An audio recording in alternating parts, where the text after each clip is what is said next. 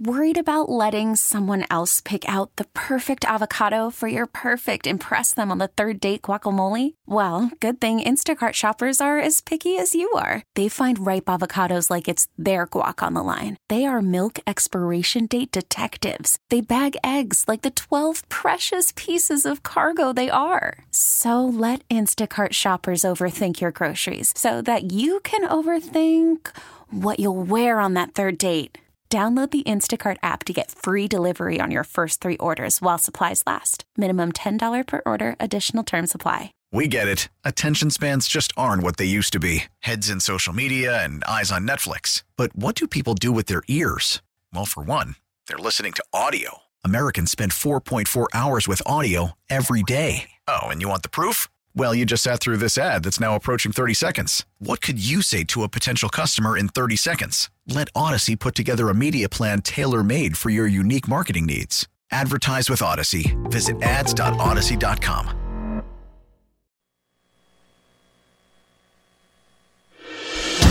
I really would. This is when I would love to have a microphone in people's cars to hear their reaction not just to what I say. Maybe I don't want to hear what people how they react to what I have to say. But that story, which I would assume all of us are horrified by, like the ballerina who's arrested for a $50 donation to something affiliated supposedly with Ukraine.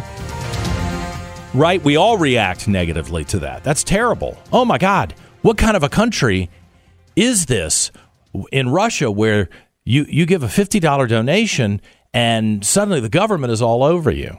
Oh, really? You're going to be hypercritical of Russia? You know, you know what they're doing around here.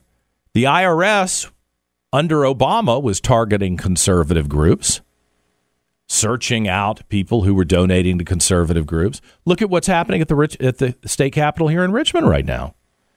These overzealous uh, very arrogant, obnoxious people who've decided that their values, whatever they are today, are the values of the state of Virginia. You're not allowed to have a differing opinion. So they're going to strip the United Daughters of the Confederacy as if this is some white. Have you have you ever seen these ladies? I mean, I say little old ladies. There are a lot of little old ladies. There are people in their 40s and 50s. I don't want to offend the people in the 40s and 50s, but it's a bunch of little old ladies who wear hats with ribbons who go and put um, wreaths on the tombs of their dead ancestors. I, I mean, seriously, is that white supremacy?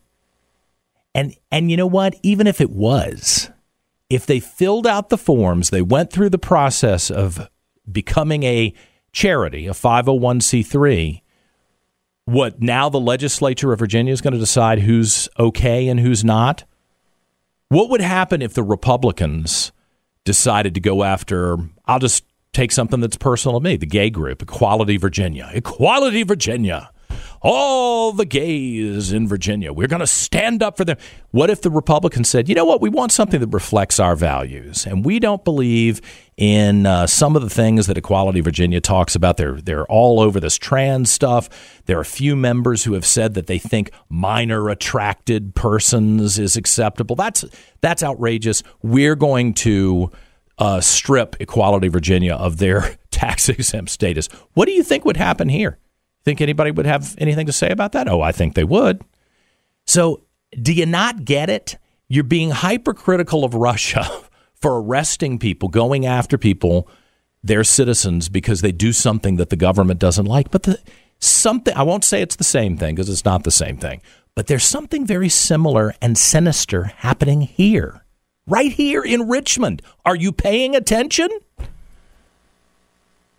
And all you pastors who want to stay above the fray. You know, we want everybody to come to Jesus. Well, I got news for you. They're coming after you next. So you better, you, you, if you have an opinion that the Democrats at the state capitol don't like, get ready to watch your 501c3 stripped away from you too.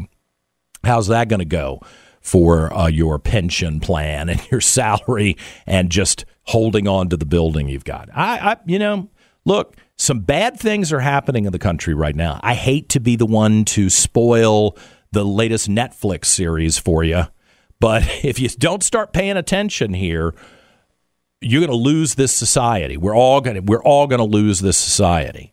So you got to take a little risk, stand up. You know, we had this story.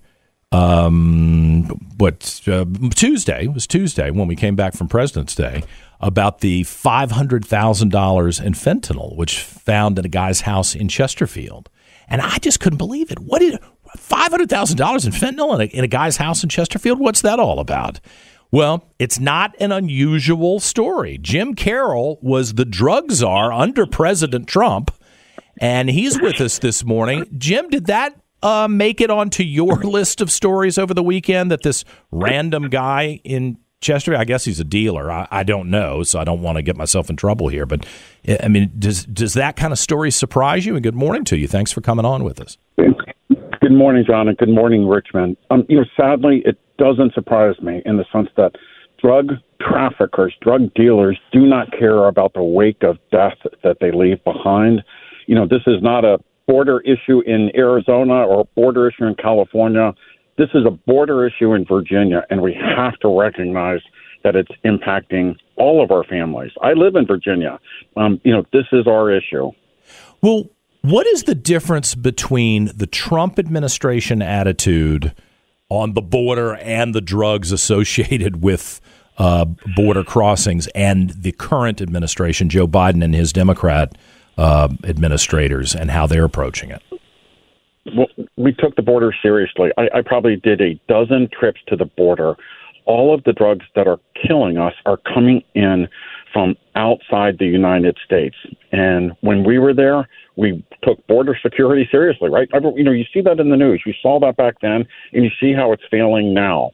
And now the Chinese feel emboldened. You know, we're seeing Chinese individuals come across the border, people on the known terrorist watch list, and we're seeing now the Chinese drug cartels taking advantage of a trade loophole that we shut down um, when I was at the White House. I led a White House delegation on the orders of President Trump to China and said, stop being the drug dealer of the world. And they did.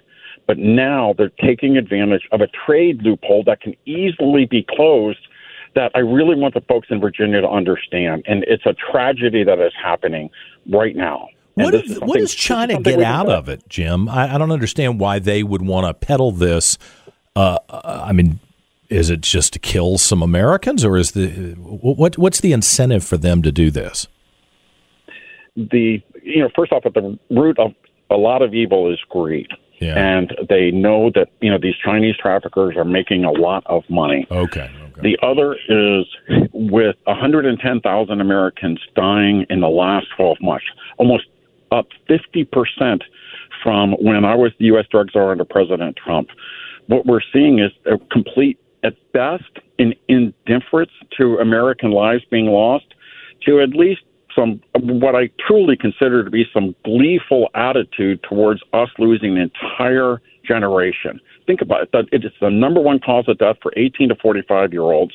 And how the Chinese are doing it right now, where they didn't before, is the Chinese are taking advantage of this trade loophole that allows packages from outside the U.S., where the shipper, in this case the drug dealer, mm-hmm. can de- can decide what the value is. They send it. They say it's less than eight hundred dollars. There's virtually no inspection. There's no tariffs, no taxes paid on this. To the tune of three million packages a day are now coming up, up several hundredfold. And so the reality is this trade loophole the Biden administration needs to shut down. Congress needs to do this right now.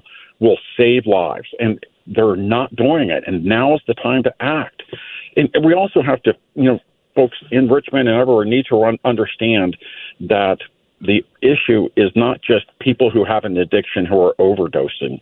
What we're seeing, and John, remember the story a couple months ago in New York about the daycare center where these toddlers accidentally ingested it? I we're know. seeing that in other places in Virginia where these are poisonings, accidental poisonings. And so, you know, it's not just people with an addiction, it's anyone's child. It's anyone who could fall victim to this. Now, is And the, the Biden to administration resistant to this because they don't want to pick a fight with China, or there are other businesses that are legitimately using the trade loophole and they don't want to get crosswise with people who are making money domestically? I just don't understand why this.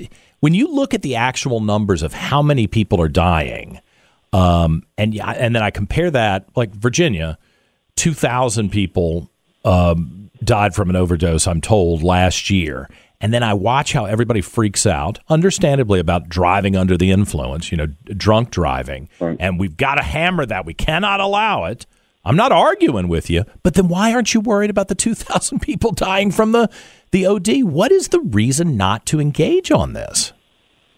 it's time to have a backbone. It's time for the administration to do what we did, stand up to the Chinese. President Trump did it. He went down to an international meeting in South America, mm-hmm. held had a one-on-one dialogue with President Xi of China and said end it. And then I led that delegation to the White House to follow up and enforce it.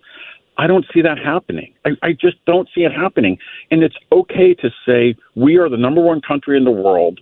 We are the most powerful. We're telling you to shut it down, or we're going to shut you down. And mm-hmm. that's what needs to happen. Is we need to tell the Chinese don't send these drugs here, whether you know it's to Mexico and, and across the southwest border, or whether it's taking advantage of this trade loophole that is now a you know, like I said, three million packages a day that are coming in uninspected, no tariffs. It's okay to be tough sometimes. It's okay to be the one to stand tall and to make enemies. And it seems like we're just trying to appease everyone and be Yeah. the nice guy and everyone likes us. Sometimes it's okay to not be liked. That's Oh, what I told my I- son. That's the only way we is to stand up for survive. you got to stand up for the principle. I also wonder, Jim. We're talking to Jim Carroll, who was the drug czar under President Trump and his administration, um, and I and I got to run in a second. But do you think that maybe it is a drug mindset amongst Democrats? You know, they're always the ones like here in Richmond. The Democrats really want uh, drug uh, uh, marijuana sales everywhere. You know, they were, they were the, these were the same people who crushed our tobacco industry in Virginia and vilified and trashed everybody who was associated with Philip Morris and Marlboro brand and all of that. They were the evil people in society. But now marijuana is going to be available all over Virginia if the Democrats have their way. The Democrats on the West Coast have legalized the use of hardcore drugs, and their societies are cratering out with you know zombies asleep in the streets. Is you think that's part of this with the Democrats that they just don't want to do anything that looks like they're being judgmental about drugs in general?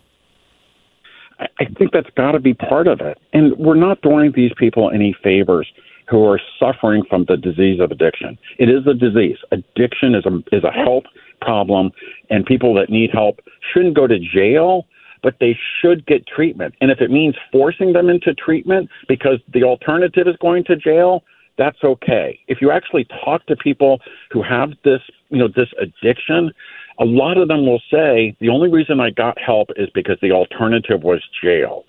Our hearts go out to these people that have addiction. Those people need our help. Yeah. But the people that are preying on those, the drug traffickers, those people we need to go after. The people that Yeah. their only addiction is greed, those people should not see the light of day again. And they're right in our neighborhoods. John, they're right here in Richmond. Go after them. Go after yeah, we can we can change we can save the society from a collapse into criminality, but we got to do it fast and we have to be unapologetic about being hardcore about this. I'm, you know, I can't work. I got to protect kids and law-abiding innocent citizens instead of worrying about the criminals. That and I don't apologize for that. Jim Carroll, uh, President Trump's drug czar. I appreciate it. Let's stay in touch. Thank you. Thanks, John. 818. We're back with more in a moment on News Radio WRVA. Listen to every MLB game live. In the deep left center field, it is high, it is far, it is God. Stream minor league affiliates The Midwest League home run leader. Watch the best baseball highlights and look-ins on MLB Big Inning. MLB At Bat is your all-in-one live baseball subscription for only $3.99 per month. Deep left field. It's gonna go. Alvarez ties the game. Subscribe to At Bat within the MLB app today. Major League Baseball trademarks used with permission.